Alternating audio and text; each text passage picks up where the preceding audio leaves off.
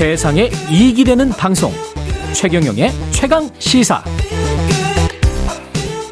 네, 이번 중부 남부 지방 집중 호우로 서울에서는 반지하 주택 대책들 논의됐었고요. 아무래도 주거 문제들 도시비니까 그 관련해서 꾸준히 전해드렸는데 농촌 상황은 어떤 피해가 났고 어떤 대책이 앞으로 필요한 건지 정은정 농촌 사회학자 연결돼 있습니다. 안녕하세요.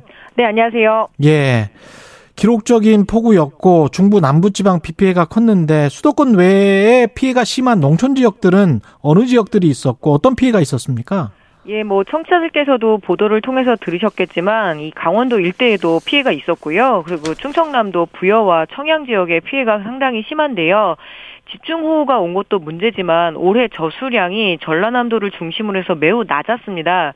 수도권에는 비가 너무 많이 와서 문제였지만 또 남부 지역 일부에는 가뭄 때문에 이렇게 문제가 좀 심해서 이게 양극화 현상이 벌어졌다는 것도 상당히 큰 문제입니다. 예. 네. 저수량이 너무 낮았는데 비가 집중적으로 와서 네. 논이나 이런 데도 피해가 많았었던 것 같은데 이렇게 한꺼번에 오는 것도 별로 안 좋죠? 아, 그럼요. 문제 있습니다. 그럼 갑자기 예. 이렇게 지력이 상실이 되면서요. 있어요. 농작물에 피해가 가기도 하고요. 그리고 음. 일단은 물에 한번 잠긴 벼의 경우에는 상당한 그 병충해를 입게 되거든요. 그래서 아.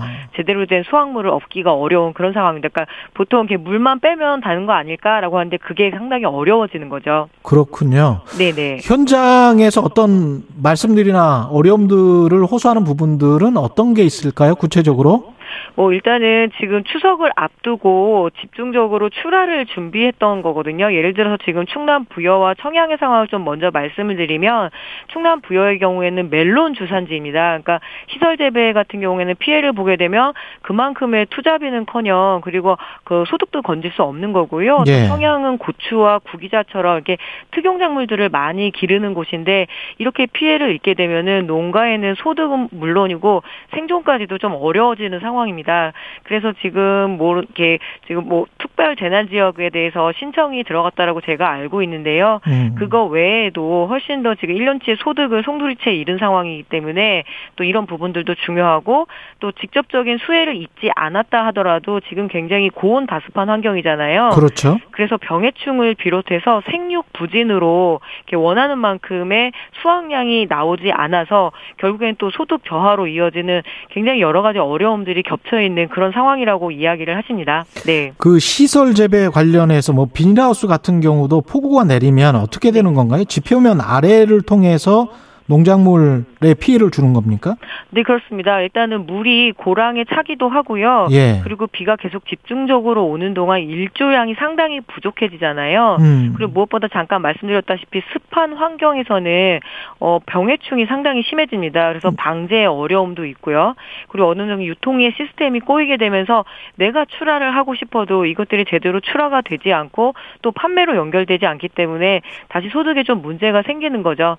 그래서 이 시설 시설재배 같은 경우에는 상당히 그 고소득 작물이기도 해요. 멜론 같은 경우 한번 상상해 보시게 되면 기르는 것부터 해서 그 수확하는 그렇죠. 데까지 상당한 많은 투자비가 들어가는데 음. 이걸 또 그 농가에서 자기의 돈이 아니라 농협에 빚을 질 경우에는 또 이게 빚으로 고스란히 남아 있게 되는 거죠. 그래서 보통 대책으로는 뭐 저리 대출이라던가 혹은 이제 그 상환 기간을 늘려주기는 하지만 결국 농가 입장에서도 그거는 또 농가 빚이기 때문에 이렇게 저렇게 또 금융에 부담까지도 짓게 되는 그런 상황입니다. 아, 농민들 어려움도 굉장히 크실 것 같고 네네. 도시 사람들은 뭐 당장 그 밥상 물가나 이런 것들도 좀 걱정을 할 것 같은데 추석도 앞두고 있고 그래서 네. 어떻게 생각하세요?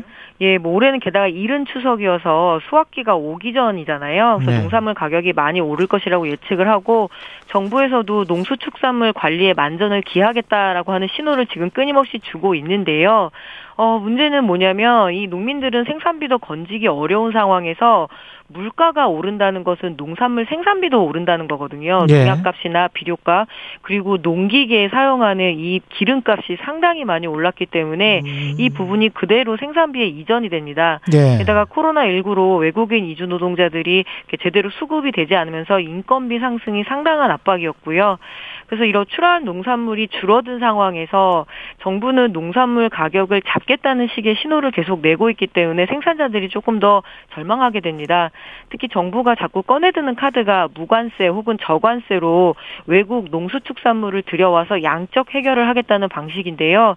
일례로 마늘이 지난달에 본격적으로 출하가 되고 경매가 붙어야 될 시기에 저관세로 수입 마늘을 들여오겠다고 하면서 경매가 제대로 이루어지지 않으면서 마늘 농가 에또 피해가 갔거든요. 예. 그래서 도시 사람들은 싸게 먹으면 되다고 생각하지만 음. 생산자들은 이게 생계이고 생존이기 때문에 그러니까. 이 균형을 맞추는 일이 상당히 중요하고 이럴 때 예, 농업 정책이 정말 중요합니다. 아, 농민들 입장에서는 지금 각종 비용은 다 올랐는데 농산물 네. 가격, 생활 물가, 뭐 밥상 물가 잡는다고 인플레이션 억제한다고 여기는 강력하게 억제한다거나 또는 뭐 막 수입해 버리고 관세 부과 안다거나 뭐 이런 게 좀 배신감을 느끼겠습니다. 어떻게 보면 항상 그렇게 얘기하죠. 예. 왜 농민들만 만만하냐고 우리는 음. 국민 아니냐 이런 이야기들 많이 하시죠. 네. 그 참 방법이 뭐 없을까요? 이런 그 비용이랄지 이런 것들을 좀 보존해 주는 그런 거는 없습니까? 뭐 직불제라는 형태가 있는데요. 예. 충분히 지금 다 이렇게 농가 소득을 보존하기에는 한계가 있고 뭐 서두에 말씀드렸다시피 지금 우리의 그 농가 상황들이 상당히 좋지가 않습니다. 특히 고령화의 문제 같은 경우에는 간단하게 말씀드리면 지금 현재 농민들의 평균 연령이 70세입니다. 그럼 10년 뒤면 80살이 되시는 거잖아요. 예. 그럼 이 10년 안에 이 먹거리 문제를 해결해 놓지 않으면 한국 같은 경우에는 큰 위기가 먹거리 위기가 올 텐데요. 그렇죠. 이에 대한 어떤 근본적인 대책이 필요한데 여러 가지 방법이 있겠습니다만 뭐 귀농의 활성화라든가 음. 청년 농업인 육성도 중요하지만 있지만 현실적으로 지금 현재 외국인 이주 노동자들이 우리의 생산 부분을 상당히 많이 떠받쳐주고 있거든요. 음. 그래서 이에 대한 어떤 적극적인 그런 정책 실현도 반드시 필요한 것 같습니다. 그 외국인 노동자들 같은 경우에 어느 정도나 그 비중을 차지하나요? 한 50% 이상이 됩니까? 아, 아닙니다. 더 훨씬 더 높습니다. 그래요? 예, 그리고 지금 91% 정도가 미등록 이주 노동자들을 사용한다라고 이야기를 하는데요. 그러니까 91%? 예, 왜냐하면 지금 합법과 불법 사이에서 불법을 용인하는 상황인 거죠. 왜냐하면 한국에서 너무나 절실한 문제이기 때문입니다. 그래서 이 부분에 대해서 조금 더 꺼내놓고 그리고 시민들과 그리고 농민들 그리고 정부가 서로 이렇게 좀 충분한 이야기를 해야 되고요. 특히 이제 외국인 노동자 당사자들의 의견도 많이 들어봐야 되거든요. 음. 어, 우리가 필요해서 사람들을 들여오는 거고 그렇다면 어떤 적정한 임금과 어떤 생활 조건을 갖춰주고 또 우리의 그렇게 해서 먹거리 안정성을 확보하는 것이 현실적인 문제로 보입니다. 이게 임금을 조금씩은 올려줄 수밖에 없고 인권 문제도 사실 분명히 있을 거고. 네, 그렇습니다. 식량 자급률과 관련해서도 지금 장기적으로 보면 그거는 또 안보 문제가 될 수가 있는 거 아니에요? 예, 지금 우리나라가 쌀을 제외하고 나면은 어, 식량 자급률이 20% 내외라고 하고요. 청취자분들도 들으셔서 아시겠지만 이 우크라이나 전쟁을 통해서 전 세계가 식량 확보와 에너지 확보에 사활을 걸잖아요. 그렇죠. 예, 한국의 경우에 그런 80% 정도는 글로벌 단계에서 들여와야 된다라는 건데 지금은 쌀 말고는 우리가 그렇게 딱히 자급할 수 있는 것들이 많지가 않습니다.